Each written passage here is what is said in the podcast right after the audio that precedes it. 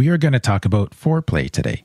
But before we do, please be reminded that emotional factors are a much stronger determinant of sexual satisfaction and orgasm frequency than biological or practical factors like sexual frequency and lack of foreplay.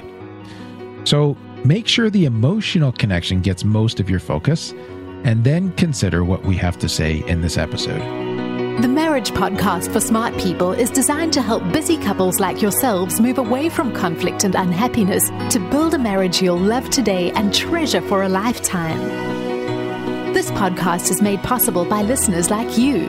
Learn how you can help save marriages, prevent divorces, and keep families intact by going to oyf.support. Once again, that website is oyf.support. And now, here are your hosts, Caleb and Verlinda Simone Gandel from Only You Forever.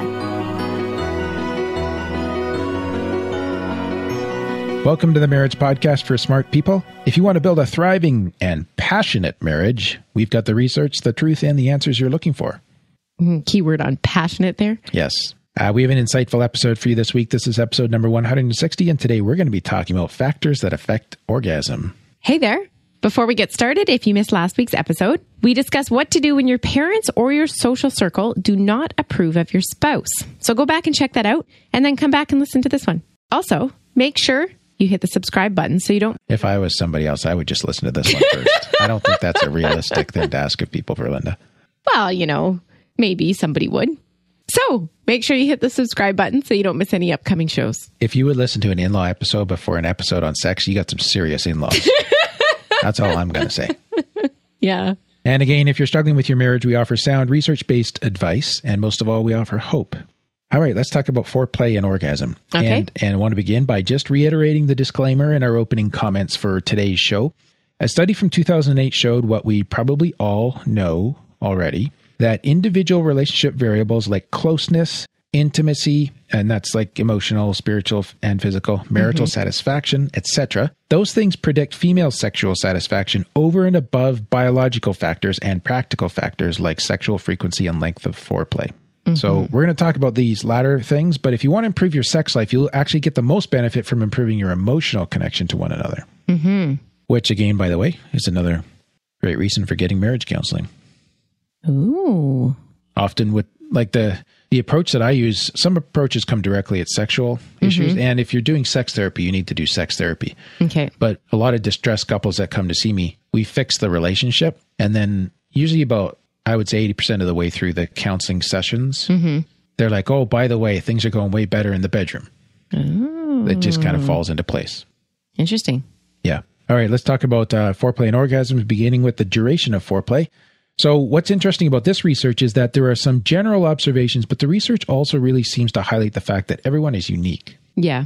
Every couple's unique. So, there's no recipe for orgasm. It's more like a journey of discovery that a couple needs to tackle together and explore together over time. It requires gentleness and collaboration and curiosity.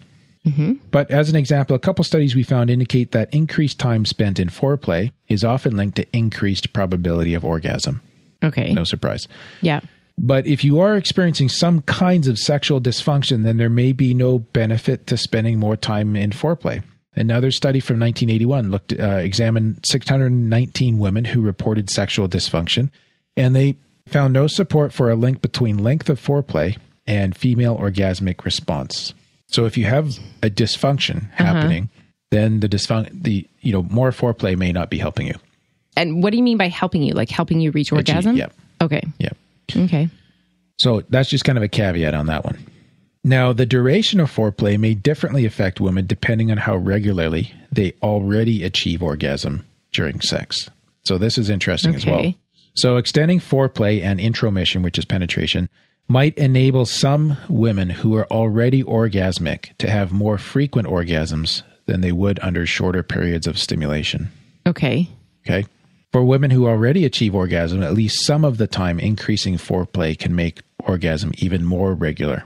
But for women then who rarely or never achieve orgasm, the duration of foreplay appears to have little effect. Interesting. So this again suggests that foreplay is not the main issue in sexual satisfaction and orgasm. If you already have the emotional connection, then foreplay can help. But if you don't have that connection, then foreplay isn't an adequate replacement. It's like if we don't actually love each other, but we're kind of having sex to do our marital duty, there's no amount of foreplay that's going to make up for the fact that our Mm, don't emotional bond. connection. Yes. Okay. Which really points to this thing that, you know, sex is not just a behavior by itself, it's love making, Right. right? Right. Okay. So what I'm hearing from you here is Yeah. that if you haven't had an orgasm, there's not really much hope. Okay. Okay. Fair enough. So, Are you going to get to that further on, or are we? no, let's actually just sidebar on that. Okay. So, where should we start on that? Like, if you're rel- are we going to assume that we're talking about maybe a, a younger wife or or someone who's uh, relatively sexually inexperienced, or maybe just several years into the marriage hasn't had an orgasm? Yeah. Okay. Well, that's like Because I mean, whole- we've had questions about that. we have yeah yeah. I'm trying to just think of where to go with that because that's almost a whole nother episode. But I know. I know. But like, is there hope? Is there a chance? There- like, if you haven't had yeah. an orgasm, is Yeah. there hope for you? Yeah.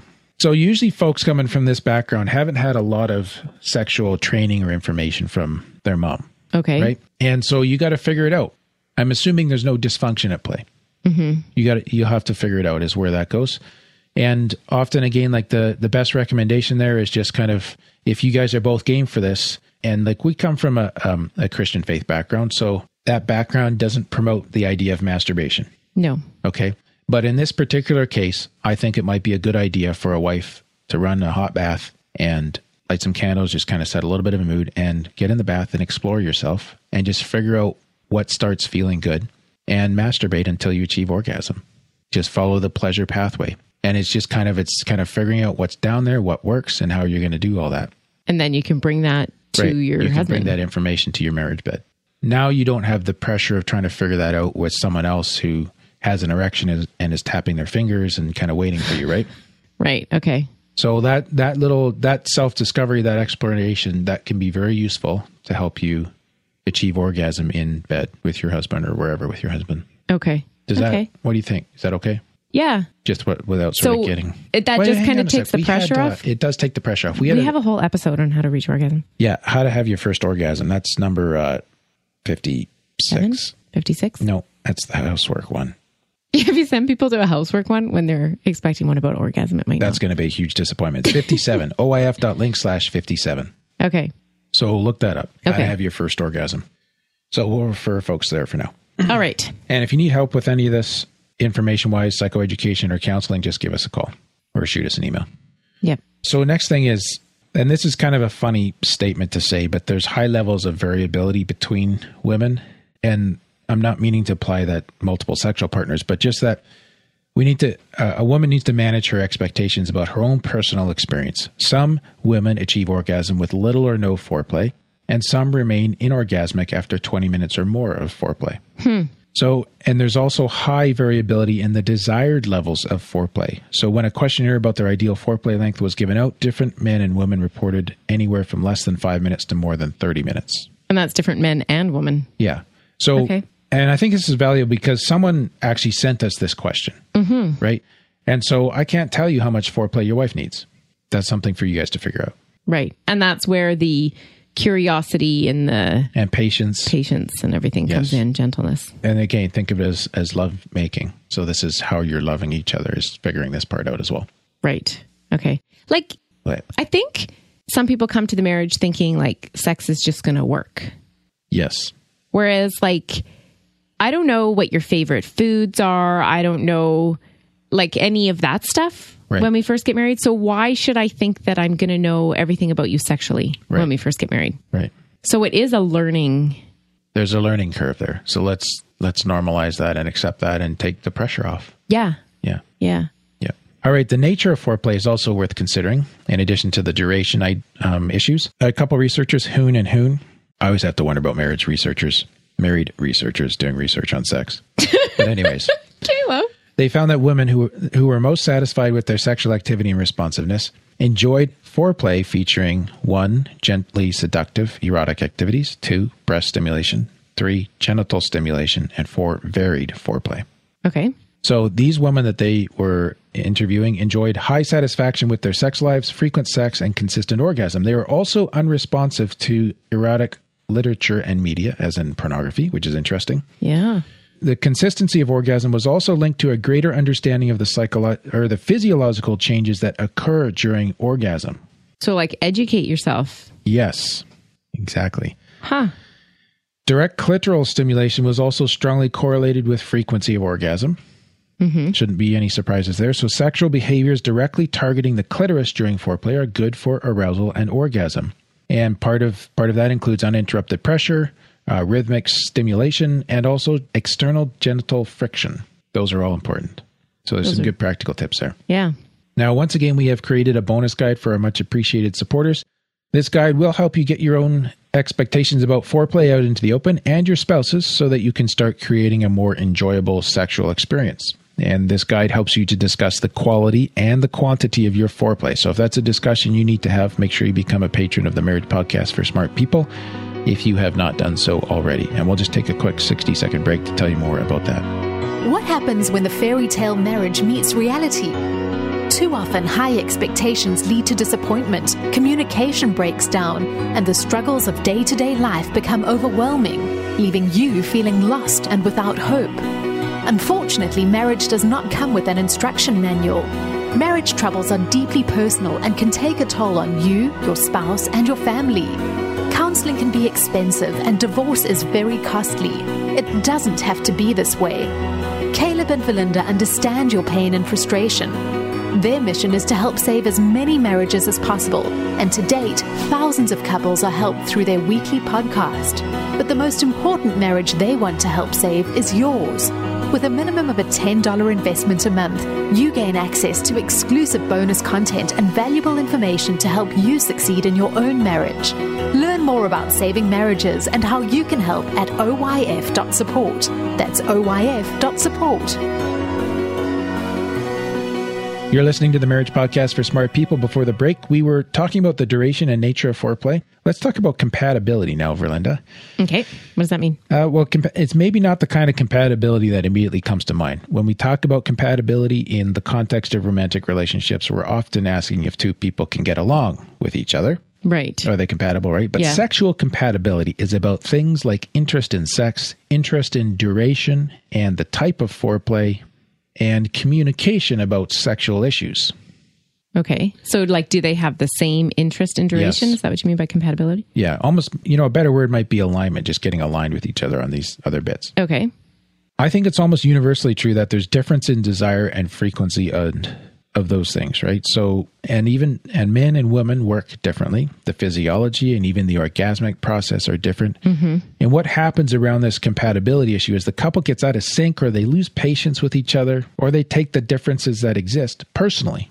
Mm-hmm. Like, you don't want more foreplay with me, like I'm not worth the time. Whereas it may just be a difference in, in like interest or, and appreciation of how much foreplay should happen. Right. Or is could be a person's own perception that their spouse is Yeah, losing yeah. patience. Yes. And then now from that, you might have sexual distress as a result of problems in this compatibility issue. If this gets extremely out of hand in the coupleship, like it becomes severely, uh, like there's strong emotional issues, there's anxiety tied to it. It's even possible for sexual dysfunction to follow and the inability to orgasm. Because we're so tensed up about how this has like not been handled well in the past or something like this, right? So it can be a lot of wounding and hurt around this Okay. and pain that develops. And it's a very personal thing. Very personal. Yeah. So, problems from not discussing preferences and not finding the right balance of foreplay and activities, it may be more important. It probably is more important than simply looking at duration. Okay. Um, one researcher said that 42% of women complain that there is too little foreplay in their sex lives.